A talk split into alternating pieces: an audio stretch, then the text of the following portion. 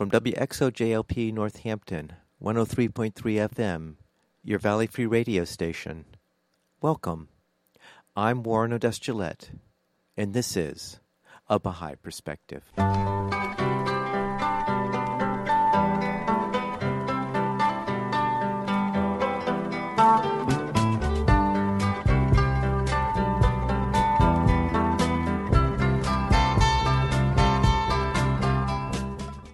Welcome to A Baha'i Perspective. I recorded an interview with Candace Moore Hill on November 30th, 2015. Candace tells her interesting story on how she became a Baha'i and how a small town girl from Oregon happened to end up in Chicago working for the Baha'i National Center, starting as a secretary and having a host of jobs, including editing a children's magazine. She also authored the book Baha'i Temple for Arcadia Publishing a photographic history of the Baha'i House of Worship in Wilmette, Illinois. She's the administrative assistant for the Wilmette Institute. I started the interview by asking Candace where she grew up and what was it like growing up there? I grew up in a little town on the south coast of Oregon. It's called Coquille, Oregon. It's spelled C O Q U I L L E. My parents were from the Bay Area of California, San Francisco and Oakland. They had met each other while going to school. They were both in theater. Uh, they had met each other during a play. I was kind of literally born backstage in a way. My parents were very involved in the theater community in the area down there in California. My father, of course, had to have a job, and he eventually was hired by uh, State Farm Insurance, and they brought him up to Oregon for training and then later stationed him in North Bend, Oregon, and we lived in the county seat, which was Coquille. The south coast of Oregon is almost all lumber. My town was 5,000 people with a lumber mill on each end. Now, in Oregon, when you grow up and you say you live on the coast, that means you have to see the ocean from your door. But we were about 20 miles from the Pacific Ocean, and we could go over there whenever we wanted. The town was the county seat, so there was a big courthouse in town. There was one high school. Most people worked in the lumber industry. My parents quickly found other people who were artists and even had some theater training. And they put together a community theater there in Coquille with my father writing the plays and my mother painting the stage curtains and the sets and directing the olios. And they did melodrama in the summer and it was just wonderful to grow up in the summer and to hang out backstage at a little community theater with people singing and dancing and very funny villains and heroes. And we spent a lot of time in the light booth hanging out if my parents couldn't get a babysitter. You could say that it was a conservative area a very rural area. It was about as far from any kind of city as you can get on the west coast but it was also pretty wholesome. And we were right on the Pacific Ocean, which was really wonderful. Did you catch the acting bug as your parents had? Growing up, no. I went and took theater in high school, and it was pretty clear I was never going to get cast in any play in our high school. you know, it's one thing to want to act, and it's another thing when you're with groups of people who are much better than you are but I've always enjoyed plays. I've always enjoyed theater, greatly enjoying behind the scenes of plays. But growing up with all that, I didn't have to have it myself. My cup was full to the brim.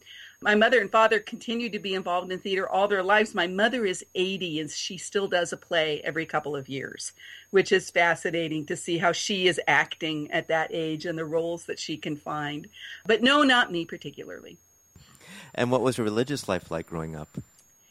Well, it was very interesting. My mother had been raised Catholic, my father had been raised Methodist, and they had had a Catholic wedding, and my father had had to convert to Catholicism in order to marry my mother.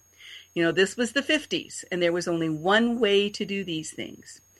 And I remember going to church as a little child. I remember being taken to church by my grandparents.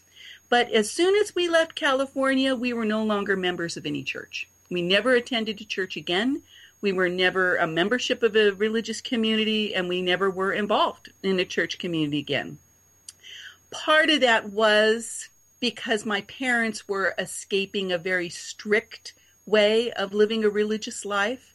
You know, they were in plays every Saturday night. They wanted to sleep in on Sunday morning. We were a house where we celebrated Christmas, but we never even read the Christmas story in the Bible. so we were nominally Christian, and I suppose we were nominally Catholic, and every once in a while a priest or a nun would come and visit the house. But we never had any religious life or expression in our household at all. Now, that caused a problem in a place like Coquille, Oregon, which was very religious and very fundamentalist. And people would say, well, what church do you go to? And it's no big deal really if you're adult, but if you're a kid, kids ask each other all the time in school, what church do you go to? And we would say, well, no church. And that was very upsetting to some people. And we've got many invitations to go visit their churches and to attend their churches, which we did. So there were summers where we went to everyone's vacation Bible school. You know, vacation Bible school was great. There was arts and crafts. It was the summer. They served you lunch. There weren't any other kind of summer programs for people to do other than stay all day in the swimming pool. So I can think of about four or five different vacation Bible schools I went to when I was in elementary school. I can think of having very sincere religious discussions with my classmates even though I tried very hard at one point to be saved, I never really quite felt like I was saved. And what does that mean, Candace? Well, it meant that I tried, but I didn't feel like I really believed. And that was distressing to me. It just didn't click. Nothing was clicking in the being saved department. And I can remember praying about it. I remember being a little kid lying in my bed saying, you know, Dear Lord Jesus Christ, I would really like to be saved. What's missing here in the being saved department? Because I'm not feeling it. Because I expected that, that you would have a specific feeling when that happened. And I certainly heard a lot about it from the adults when I attended their churches, but it wasn't happening for me. So then maybe I thought I was an agnostic. I knew, I knew I wasn't an atheist, but then I thought maybe I was an agnostic. And there were times when I was in high school, you know, when everybody would be really cool and everything, although I was the least cool person on the planet, where I would say I was agnostic because I would know nobody in my class would know what that was. they would say, You were what? Which, of course, prepared me for the entire rest of my life. You should know I became a Baha'i when I was 15 years old. Well, maybe you can tell that story. Well, it's an interesting story I've tried to think back. You know, when you get to a certain age, you try and put all the pieces of your life together which kept you on the path that you're on. And I was trying to figure out why I was so world minded. Because I was very clearly more world minded than anyone else my age. I was interested in world history, I was interested in world religions. I knew that there were people of different cultures who spoke different languages in other places in the world. And when I talk about my hometown being rural, I mean it was very rural. There were no people of different colors, different cultures, different languages. It was very homogenous. I mean, I remember seeing the first African American person I ever saw at a swimming pool in North Bend, Oregon and being really thrilled that I'd finally seen someone who was African American. And the only thing that I can think that made me world minded is my grandfather, my grandparents who were living in California, subscribed me to the Children's National Geographic magazine. And this was the little, you know, eight page little children's National Geographic that would come like every Thursday. It was once a week. And I can remember walking to the mailbox home from school thinking, oh boy, oh boy, it's Thursday. My National Geographic magazine is going to be here. I can't wait. Because who doesn't like to get mail? But if you would think about what a National Geographic magazine for children would be, is there would be many pictures from all over the world Africa and South America, and Buddhist temples, and a Muslim Hajj, and Chinese religions, and Hindus in the Ganges River. So I just think I must have been more exposed than other people because those images were not in any textbook that I ever had in my classes. So I can remember having a conversation in elementary school, sitting on the elementary school steps with a friend of mine saying, Well, how is it some people are saved and some people are not? You can't say that every Hindu in India and every Buddhist in China and every Muslim in Muslim lands are, are all condemned because they believe in different religions. And of course, my friends looked at me very strangely because that's exactly what they believed. So, my high school teacher in band was a very lovely man who I liked very much. And he taught me how to play the flute, and I greatly enjoyed playing in our school band. And when we went to high school, his family moved into town. They had lived out of town. They moved into town. So I was going to school with his daughters, Linda and Julie, and they were Baha'is. They were members of the Baha'i faith. Linda was my same age, and I became very attracted to her, and we were friends, and we sat together. And every once in a while, she would tell me something about the Baha'i faith, and I was being agnostic at the time. And then my dear teacher died, and his family moved. And that all happened over the summer. And they just moved to the town nearby. But, you know, when you're 14 and you don't have a car and there's no public transportation, you can only talk to each other by the phone. And these were real phones. So we had to dial the number and it was a long distance call. So we couldn't talk to each other very much. This would be in 1972 or 73. And she tells me that we had long conversations about religion, which I don't remember at all being on the phone talking about this at all. But I do remember her telling me, Can you come over for the weekend? Can you come and stay the night with me for the weekend? And my mother would drive into Coos Bay North Bend regularly for her job. So, yes, I could do that. I could go for the weekend. And I said, Yep, we can do that. And she says, That's great. When you come, we will go to a Friday night fireside. And that's when all the Baha'i people get together and enjoy each other's company. And it's a youth fireside. And I remember thinking, oh, gee, I do not want to go do that. But I do want to be with my friend. So, as a courtesy to her, I will attend. So I was over at her house and staying with her in her room, and we all got together and we went to the Baha'i fireside. And it was this lovely little home with this nice young couple who had a baby and several other youth, teenagers, people between, you know, 14, 15, 16, and 17. And we had this nice little talk. And they talked about all religions being one and all religions coming from the same God and that nobody was damned and everyone is saved and about the ever advancing civilization and the life of your soul. And I remember very much sitting in this room saying, These people are telling me everything I already believe. And it was a little creepy because I already believed this. You know, I like to say that I didn't find the Baha'i faith, the Baha'i faith found me because I already believed that.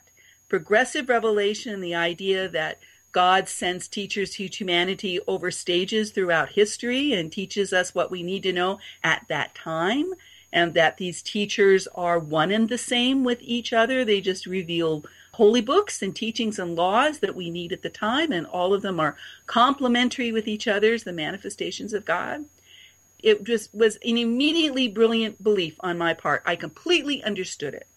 So I said to them, I said, uh, okay, can you give me a book about the history of the Baha'i faith when it began the very minute it began, the whole entire history of the Baha'i Faith, and they handed me their beautiful hardcover copy of the Dawn Breakers, which I know was a sacrifice on their part because I could have disappeared and never returned their book, and is a, a very beautiful, expensive hardcover extensive volume at that time. It was it was a very special book when it was printed, and I took it home and I read it.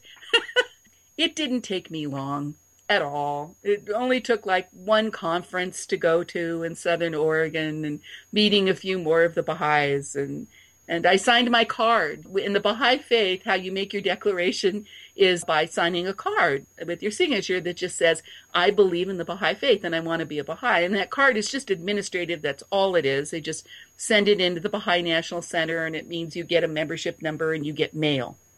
So they have your correct name and address. And I remember being in my bedroom all alone. I had asked my teachers, uh, How do you make a decision? And one of them said to me, She said, Well, I've heard, I was told that if you really, really needed to make a very difficult decision, that you should say the tablet of Ahmad nine times. It's just a very beautiful prayer that was written by Baha'u'llah for a believer named Ahmad. And Ahmad was having some real challenges in his life Baha'u'llah, the founder of the Baha'i faith, knew that. So he wrote him this beautiful prayer. And in the prayer book, it's about three pages, which means if you're going to recite it, you have to really want to recite it. But it's a much beloved prayer. Many Baha'is have it memorized. And I had read it before, and I had even been to a little talk about the Tablet of Ahmad, so I knew what I was reading. So I said, okay, I'm going to make this decision about whether I want to be a Baha'i or not. And I have my Baha'i prayer book that was given to me as a gift. And now I'm going to read through it. I'm going to read the Tablet of Ahmad nine times to decide whether or not I should be a Baha'i. And about the third time, in the middle of the third time, I said, what am I doing? I'm reading the Tablet of Ahmad to decide whether or not I should be a Baha'i. I think I'm already a Baha'i. So I, I stopped in the middle of the third time and signed my card all by myself in my bedroom. And then I kind of waited, you know. I waited for the light to come down and for the holy chorus to sing and the shining revelation of that now I was quote unquote saved. And that didn't happen. And I was much amused with myself. And the first thing that across my mind was, well, maybe I'll have to do something more to earn that. I came to the next meeting with my card and I said, Oh, I signed my card. And they're going, Oh, yay, yay. I said, Oh, it's no big deal. I did it a couple months ago. I believed I was a Baha'i from the moment I signed the card. I was very fortunate to become a Baha'i in the Oregon Baha'i community at that time in the 70s because there were just wonderful, wonderful people who lived there at that time and wonderful community in Portland, Oregon and in Eugene, Oregon and in Ashland, Oregon. When you would go to district convention, which was an annual meeting at that time, it was the whole state of Oregon. Everybody would come driving for hours. I met delightful, lovely people, which thanks to Facebook, I can still be in contact with, which is very nice. It's one of the things I appreciate about social media. And I was a very energetic 15 year old, and they were very kind and loving to me. So, what was your parents' reaction to you becoming a Baha'i? Oh, they didn't care. You know, I got on the phone. My parents were divorced at this time. And I got on the phone and I said, Oh, by the way, Dad, I think that I want to be a Baha'i. And he says, You can be any religion you want. I don't care. And I said, Well, but I really want to tell you about being a Baha'i. He says, Oh, I don't care. And you know, my father and my stepmother, all the rest of their lives, met Baha'is and loved Baha'is and came and visited me here in Illinois. And my dad was so funny after I came to work at the National Center, you know, the headquarters of the Baha'i Faith in America. He would go to the county fair and he would go to the Baha'i booth at the county fair where there are always three or four very sweet people and and he would strike up a conversation with them and and they'd be all excited he'd say oh by the way my daughter my daughter works in met and they would get all excited and thrilled and interested he he loved doing that my mother was just a little bit more concerned just because she, we had become very good friends with the woman who was my teacher, and she was saying, maybe you haven't met any other Baha'is. Maybe you need to know a little bit more about this. And I said, well, okay. And then what was interesting is a couple days later, she said, I'm going to take that back. If you want to do this, you go do it. You found this faith. It's interested you. You're reading the books. Everybody we know is a nice person. There's nothing to worry about. So, so go for it. And it's the same thing. She has supported me all our lives and has read Baha'i books. It's interesting that different members of our family have gone in different religious directions. She's a practicing Buddhist now, but she knows Baha'is all over the country. Even my grandparents said, Oh, that's nice, dear. You know, I never had any opposition or concern or anything to worry about. Would you say that you got the feeling that you couldn't find when you were visiting Christian Bible schools? Well, you know, everybody when they're 12 or 13 wants to belong. They want to find something to belong to. It's wonderful when you have a church, a religious community. You know, my children have been raised in our Evanston Baha'i community, and they have a network of friends their age, their parents, other people in the community who know them and love them and support them it's this family that's beyond your own family. And we didn't have that except in the theater. My parents had that because we didn't have a family church. But that didn't really trickle down to our to the children, to us kids. So I think as much as looking for to be saved, I was looking for a spiritual home. There was very obvious to me that there were people in these churches, in these religious communities, who were in their spiritual home. They were comfortable. Their worship needs were met. They loved their pastors. Everything was right with the world every time I kind of looked for a way for me to be as part of that spiritual home, I just didn't feel it or see it. Now, it might have been different if my family had been a member of a church. And it might have been different if we had lived in a more progressive community. Because I remember for the first time here in Illinois going to much more progressive liberal churches and thinking, oh, well, this is much more attractive and interesting. If I had maybe been in a place like this at 13 or 14, maybe I wouldn't have felt like I was searching. But on the other hand, the Baha'i world community is my spiritual home. You know, Baha'is are very positive, and Baha'is believe in a peaceful, creative future for everyone. For everyone. Not just my church or members of my faith or people who live in my country or people who have my political beliefs, but for everyone. And I think that's the thing that truly called me to the Baha'i faith. I'm not a very devout person. You know, we all know there's people who are really spiritual, and you say, Would you please say prayers for me? I'm not so great at saying them for myself. I've never considered myself a very devout person, but I'm certainly one with the idea of all religion is for all people. And that's what the Baha'i faith teaches. And that worked for me. Now, how would you say becoming a Baha'i informed your future endeavors into adulthood? Maybe... I never had really thought growing up that I had a calling or I wanted to have a specific career you know, I was the oldest child in my family, and my parents divorced, which was amicable. I mean, it was one of those 1970s divorces where everyone thinks a year and a half later, maybe that wasn't the smartest thing to do, but it was too late. But that was a time when everybody's parents were getting divorced. Again, it was, you know, 1974, 1975. So at that time in my life, I wasn't really the most even though I was the oldest child, what I was going to be doing after I graduated from high school wasn't really the first thing on their minds. And it wasn't the first thing on my mind either. Because my parents had divorced, there was not a lot of money. You know, this was a time where there was not the assumption that everyone would go to college at all.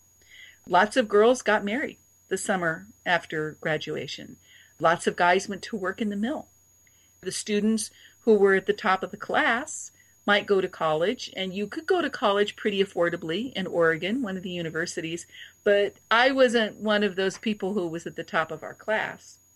When it became pretty clear that it wasn't going to come together for me to go to university, I decided that I would ask my dad if I could come and live with him in Eugene, Springfield, Oregon, and attend the community college there because if I lived with him and attended the community college there, I could ride the bus back and forth to school. And that would not have been possible if I had stayed home in Coquille, because there was no public transportation and I didn't own a car.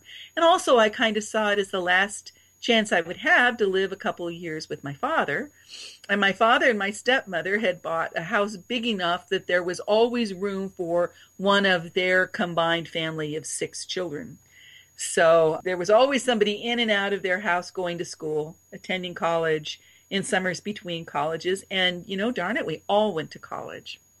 I went to Lane Community College and I enjoyed it very much. And I got straight A's for the first time in my entire life. I got excellent grades, which was a real surprise to me. I didn't know I could do that. But then again, after two years, going on to the university wasn't possible for me. So I began to look into career options and again did not have a specific calling but i took a course called career life work planning where we did lots of tests and studies and worksheets and all that kind of thing And I thought maybe I would like to work in the hospitality industry in hotels because you would meet lots of interesting people working in hotels and host conventions and conferences. Anytime I had attended a convention or a conference um, in a hotel, I just thought that was really neat. You know, staying in a hotel room is really neat.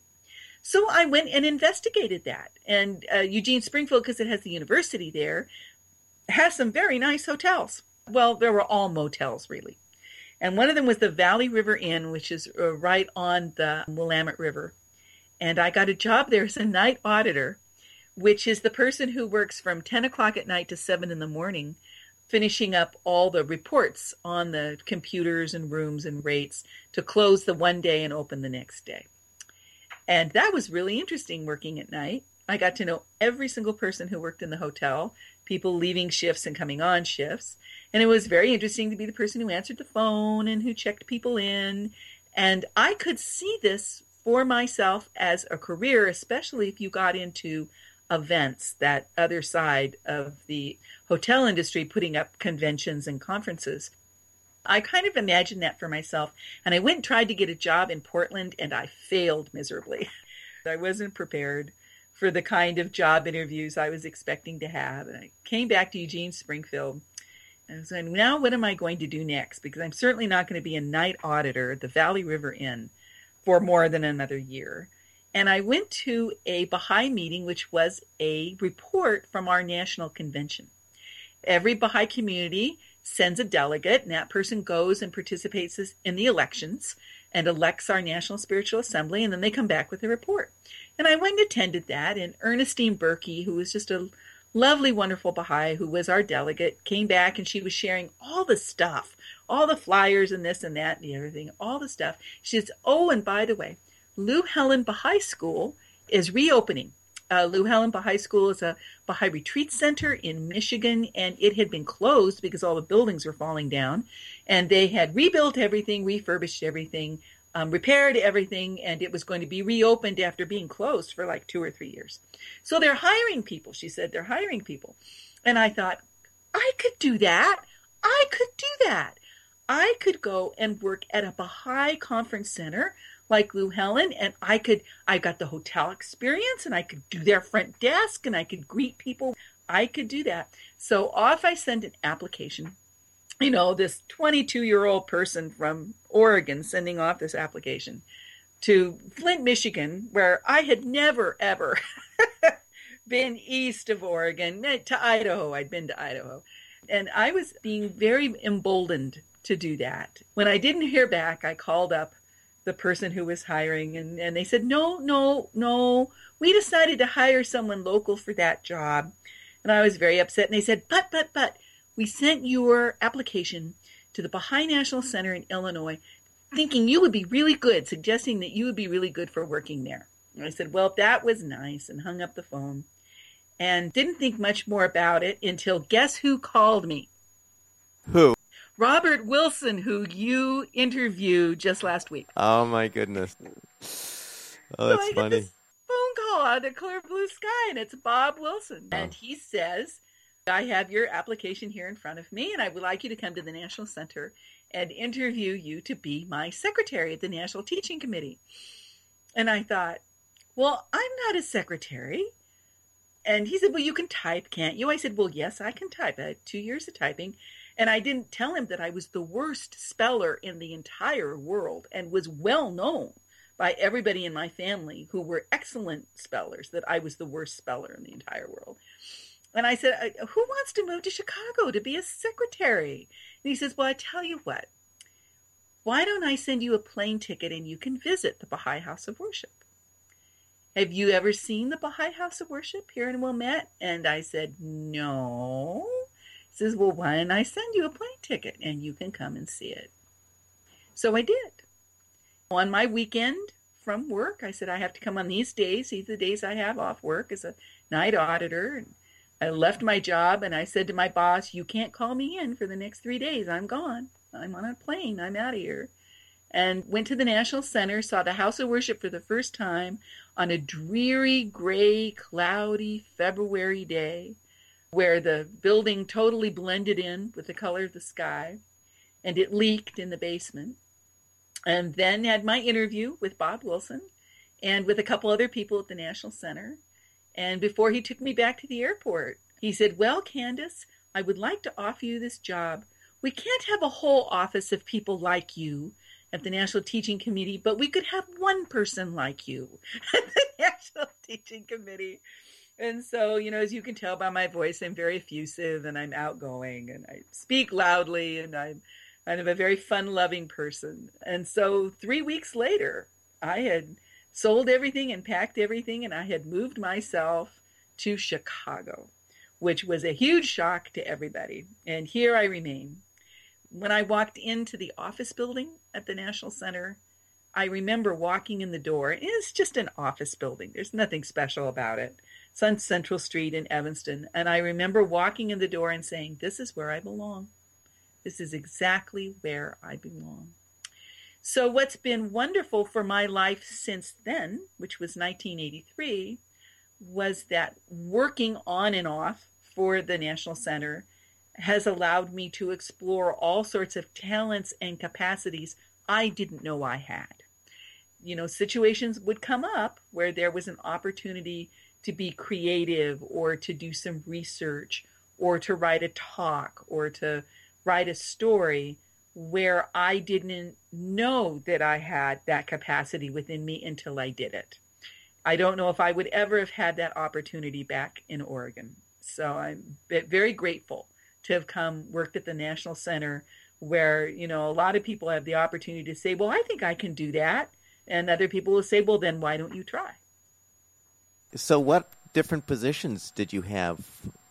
Well, I started out as Rob Wilson's secretary when we were still typing letters because this was before computers. And I found out that before I arrived, the rest of the office was told that I would have the self correcting IBM typewriter. And that was the typewriter that had the little white correcting tape that you could back up if you had spelled something wrong and correct your spelling or your typo. There was only one typewriter in the office. And I learned later that there were some hard feelings about that, that I got the self correcting typewriter. I remember learning how to spell very quickly. One of the things that was great was one of the projects in the office was is that they were going to totally redo the file system and they had bought this new open file system with different colored folders and there were like 12 three door file cabinets stuffed to the gills with old stuff. And so they needed somebody to go through all of it, throw away which wasn't to keep anymore, and organize the rest. You know, conference materials here, election materials there, teaching materials there. Which meant I looked at every single piece of paper in that office. So, because I'm a snoop anyway, I read everything, I learned a lot. After a couple of years, when Bob was no longer on the National Teaching Committee, he was no longer secretary, I kind of looked around for something else to do, and the job was opened to do circulation management for the Baha'i periodicals. And it was just the perfect job for me. At that time, there were two magazines. There was the Baha'i News, which came out 12 times a year. That was a magazine. There was World Order, which was a scholarly journal that came out four times a year. And there was one person, one staff person, who managed all the subscriptions, mailed the renewal notices, took care of all the mailing for the magazines, would be really organized with back issues, would answer correspondence, would ship bulk issues of magazines to other countries, would do promotions for the magazines. And this was just the perfect job for me and I really enjoyed it. I had my own little office and I had all the back issues and especially since I dealt with back issues, you know, I sat and read every back issue of World Order magazine and nearly every back issue of Baha'i News magazine all the way back to uh, 1920 and greatly enjoyed that. I had correspondence with people all over the world. I have a marvelous stamp collection. And by the time I was done, I was also sending the American Baha'i newspaper to people outside the country I was handling Brilliant Star magazine, which was the magazine for children. I was another Herald of the South from Australia. I worked with, and also a little uh, newsletter called uh, U.S. Baha'i Report for the Public Affairs Office. So I got to handle all sorts of different kinds of periodicals, and I, and it was a one person job. I had no boss. I did it all by myself. I I really enjoyed that job. And then I got married and I left that job nine and a half months pregnant. What I did after I began having children is I became the editor for Brilliant Star for two years, having never been an editor for anything before in my life, and greatly enjoyed the opportunity to explain my faith in uh, language and in materials and in approaches that would be interesting to children. Something which again i had no experience in doing. I had no teach i wasn't a teacher. I wasn't had no teacher training i had never taken any writing classes it's had, uh, interesting, uh, Candace. You were editor of this magazine while you were having a little child, which was really dumb. People have to warn you that there are hormones that go through your bodies uh, pregnancy and childbirth that make you think you can do anything by the time my son was two years old, it was very clear to me that I could no longer do this job from home. But it was also time for Brilliant Star to grow. At that time, Brilliant Star magazine had an editor that just got paid an honorarium, and it had the person who did all the layouts and printing and organizing of the structure of the magazine. I'm not thinking of the right name for that. That was also paid an honorarium. It wasn't a real job. At that time, there was a growing understanding that there needed to be a more focused and organized way to do Brilliant Star. So you know that the staff that does Brilliant Star now is four people, four full-time people do what we did, both my, my art director and I did for honorariums. But it allowed me to learn how to write for children Baha'i history because we wrote articles about Baha'i history and about Baha'i holy days and about individual Baha'is. And I found that I had a talent and capacity for it, which was wonderful. I didn't mention, I'm sorry, I didn't mention that I did go back and get my degree. I got my university degree at Northwestern. And so I finished in the evening division, which was very affordable. So I was a college graduate at that time. And I had done lots of college writing, but I had not done any writing for children but it came very easily to me. And I had written several children's stories for Brilliant Star before I became editor. And then later, when they did some curriculum books that were story collections on the major figures of the Baha'i Faith, the Bab and Baha'u'llah, I wrote some stories for those. So every once in a while, I'll still sit down and write a story. It's something I enjoy doing very much. Right. In fact, you did publish a couple of works on the Baha'i Temple. Well, I I wrote one book on the Baha'i Temple, and that's one of those things that came as a result of working for Borders Books and Music. You know, when the kids got old enough, and my youngest went into kindergarten, for me to have a part-time job. I went right down to our local bookstore and I said, You will hire me now for Christmas. And they said, We are? And I said, Yes, you are. I will come in and be part-time help for you for Christmas because I can do this, that, and the other thing. And they said, okay, when can you start? And I greatly enjoyed working at a bookstore. I was uh, hired to be the children's clerk. I worked in the children's department. And so I, I eventually read everything that was in the children's department. Uh, when you shelve everything in the children's department, you know everything that's there. And I was the story lady. I told stories um, on Tuesday and Thursday mornings to people who would come for stories one of the things that I enjoyed in working at the bookstore was seeing how people of other religions wrote their stories for children. Because, you know, we had a significant section for children that was a, a Christian, Jewish, Muslim, Buddhist, all sorts of other stories and literature for children. And so I I learned quite a bit from that. I read everything, brought everything home, was we had our own little Baha'i school here in Evanston and we had a nice little crop of about 12 kids, all the same age, and I enjoyed using those materials. And there's also were books that we had by Arcadia Publishing that were local history. Everybody has seen these in their bookstores and in their museums. They're postcards of America and images of America, and they're for little towns or communities or sports teams. There's a hundred of them for Chicago. Images of America, boats on the Chicago River, kinds of things like that. I had for years had thought that someone could do one of these for the Baha'i House of Worship, that there were enough images and there was enough history of the Baha'i House of Worship to do that.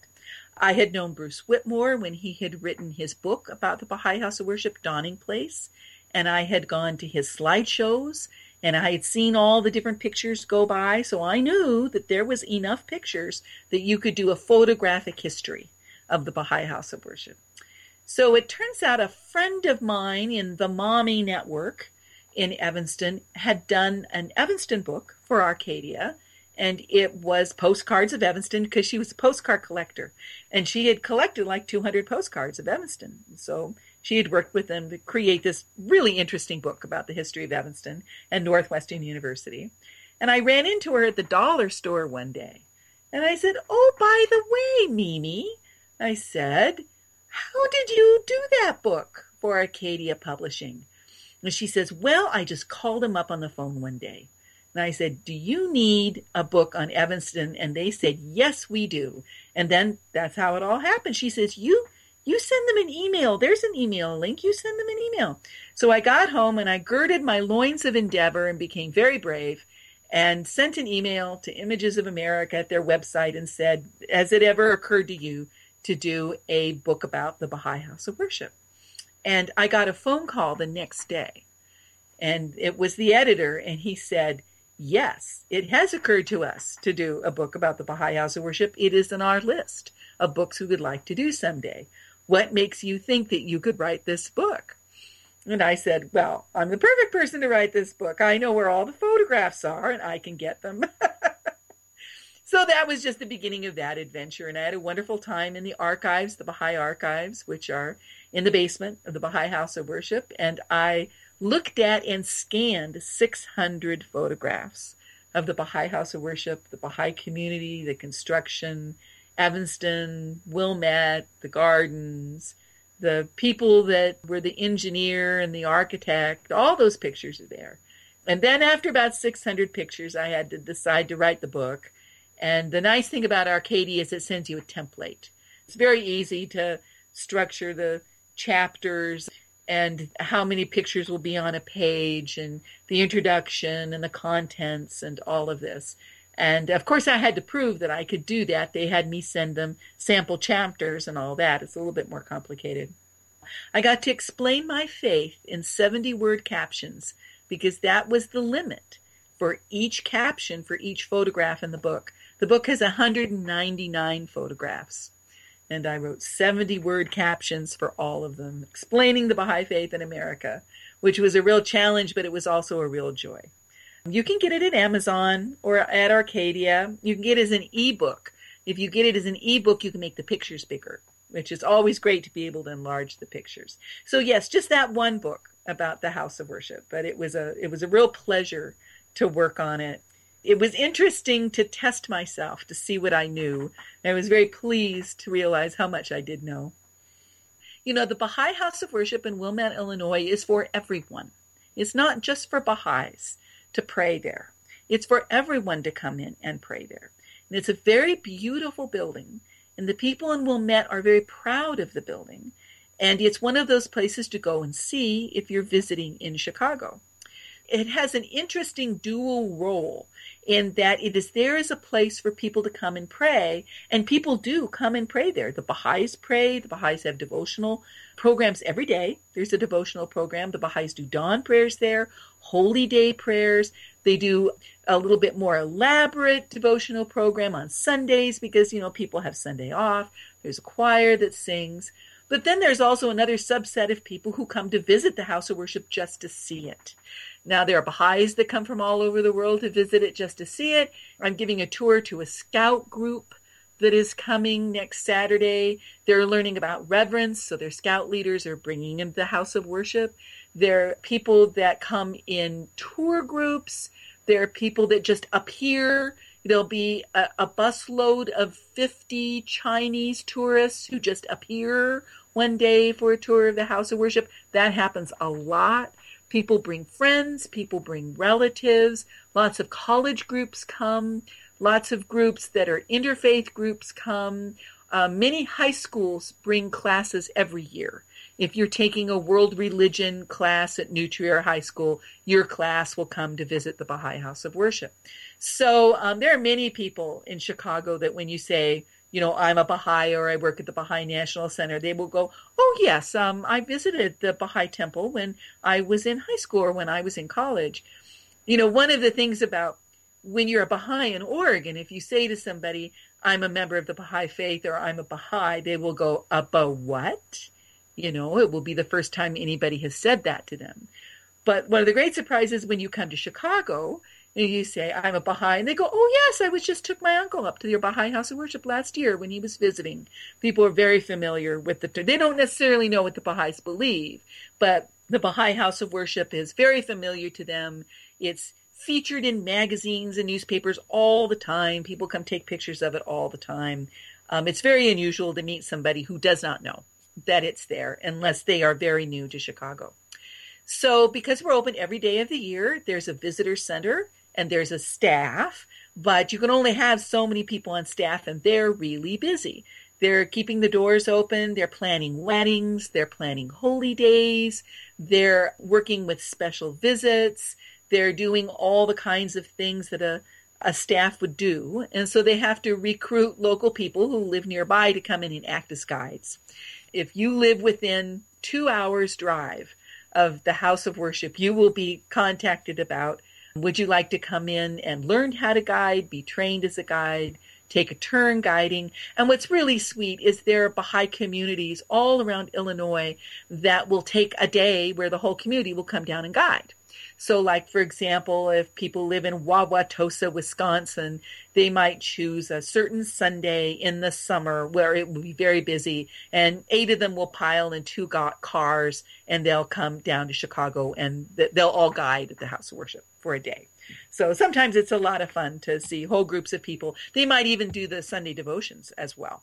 So there are lots of Baha'i communities all around Wilmette who will take turns guiding. And there are individuals like me, because I work from home, I can take time out here and there to go over to the house of worship and guide. And mostly you're just there to show people where the bathrooms are, to turn on the slideshow or the little movie for them to see, to give them directions of how to go places, and then to answer their questions.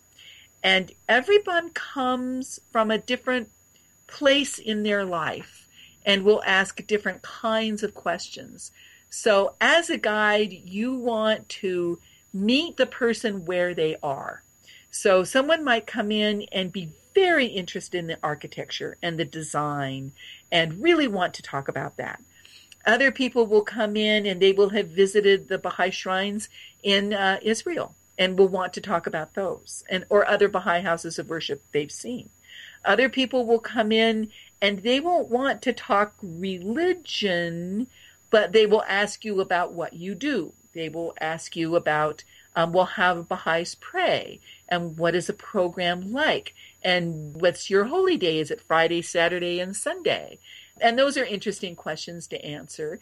And sometimes people just want you to take their picture. They're not there for any spiritual experience at all. And then every once in a while, there's someone who gets there and says, I must know everything and then you you answer their questions sincerely from where they're coming and take them to the bookstore and show them which books they might want to buy. And and we can help connect people with Baha'is in their home community. And then there are some people who come to the house of worship and say I'm here because I want to be a Baha'i. And then they can declare and sign their card at the Baha'i house of worship and then join whichever Baha'i community they live. You never can predict what will happen any day you're there. When I came here from Oregon there were members of my family who were concerned that I was moving to Chicago, which was a big city and a city with a reputation.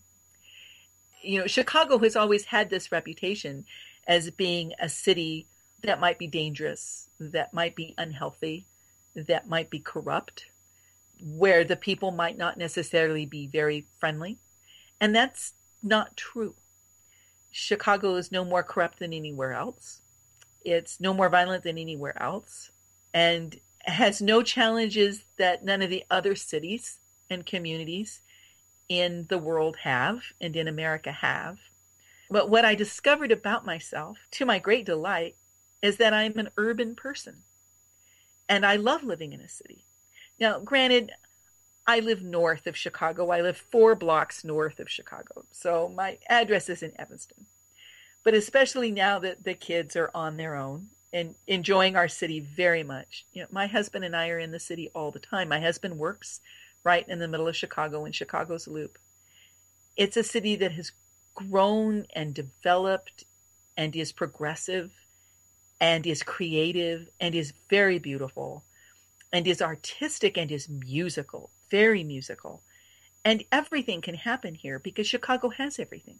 Chicago has the universities, the craftsmen, the artists, the people who are creative and imaginative. And sometimes I give a talk about my book, about the Baha'i House of Worship, and about why it's here in Chicago. And there are very specific reasons why it is here in Chicago. But one of them is is no other city in America at that time could have built that building. It was unique, it was distinctive, and the city of Chicago had the capacity to do it and the will to do it. The motto of Chicago is city in a garden, but it's also we can get things done. And it was interested and it wanted to build that building and it wanted to be diverse and it wanted to be creative and to try something different when you think of someone like me who has come to work at the Baha'i National Center and has remained connected with the Baha'i National Center all this time, although I'm no longer a full time employee, a part of that is also a desire to be here in this great city and to experience everything this city has to experience. So no one should be worried or afraid to come here, to come visit the House of Worship, to come visit Chicago. If you come, I might be your guide. Candace, thank you so much for sharing You're your story. Welcome. You're welcome. I hope you enjoyed that interview with Candace Moore Hill, a Baha'i who has served at the Baha'i National Center for many years and is author of the book Baha'i Temple. You can find this interview and other interviews at www.abahaiperspective.com. You can also subscribe to the podcast on iTunes by searching for A Baha'i Perspective. For information specifically on the Baha'i Faith, you can go to the website www.baha'i.org or you can call the toll free number 1 800 22 Unite. I hope you join me next time on a Baha'i Perspective.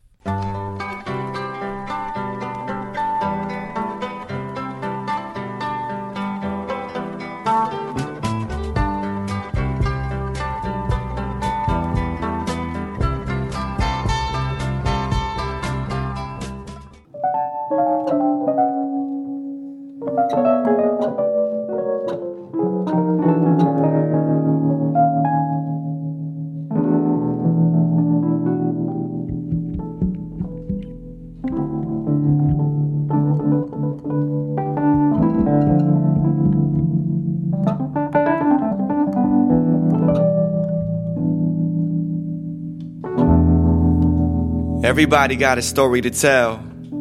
The difference is some people really want to tell it and sell it. Try to increase their self worth, forgetting that it has not changed since birth. But we all gonna worry about status, right? It's a never ending struggle. So I'm never satisfied. But I'll be the first to strategize. Cause in order for the truth to catch on, people need to see it work. I try to read between the lines and find balance. I look around, we're all presented with the same challenge. But I can't forfeit, I can't afford it. I gotta figure this out before I reach the chorus. I mean, pardon me, but I find it hard to see how this mentality first became a part of me. It just isn't working, so I have to try something. But my mistake was trying, never triumphant. You see, my power's going into everything man made. But what about the divine source that made man? Cause I got something that I can't sell, can't trade. Material wealth ain't what makes you a made man. You see, man tends to focus on the task at hand and has lost sight of the master plan. And yo, I asked my man, What do you wanna be? And he replied, Alive. And yo, I opened my eyes and saw that transformation. Making the most is difficult when all I work for is only changing the physical holding myself, blowing myself out of proportion. Misplaced my portion from the ocean of His grace. Super is what He made me to be, and vision is what He gave me to see. Said super is what He made me to be, and vision is what He gave me to see. The blessed beauty remains there for me. His glory always present when I share stories. It manifests Cause what I gained overseas was a spirit that just took a hold of me. See, I was told to be free, let my mind clear. Now I have a better idea of who I will grow to be. And I guarantee that you will notice me. Even though you might not even know it's me. I know that God gave each a purpose. But we all gotta search way beneath the surface to find it. Like trying to unearth a diamond that always appears with the most perfect timing. But my shortcomings, I can't let them show. So when it comes to my standards, I tend to set them low. Leaving my potential boxed up, stocked up within me in a corner, in a room, locked shut. I tell myself, yo, this just can't happen. Cause I was raised not to just jump on the bandwagon. Floating further from myself with every transaction being tested from Thailand to Manhattan. You tell me to stop when I have yet to start. Yet to leave my mark with this thing called art. Too blinded, running around in the dark, I was stopped and guided by my own counterpart. You see, he set the example for me to do it. He said, You need some help? I can lead you through it. Don't need assistance? Then I'll leave you to it. The only thing I need is to see you do it. Because super is what he made me to be. And vision is what he gave me to see. You see, super is what he made me to be. And vision is what he gave me to see. And that's supervision, y'all.